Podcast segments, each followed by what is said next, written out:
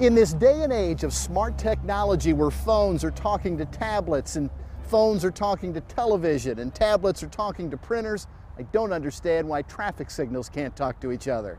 It seems there are too many times when I'm driving out and about and there are absolutely no cars coming one way, but a red light forever the other way. I know there are different ways that traffic signals do determine whether there's any traffic coming, but I do think there could be ways to make things a whole lot better.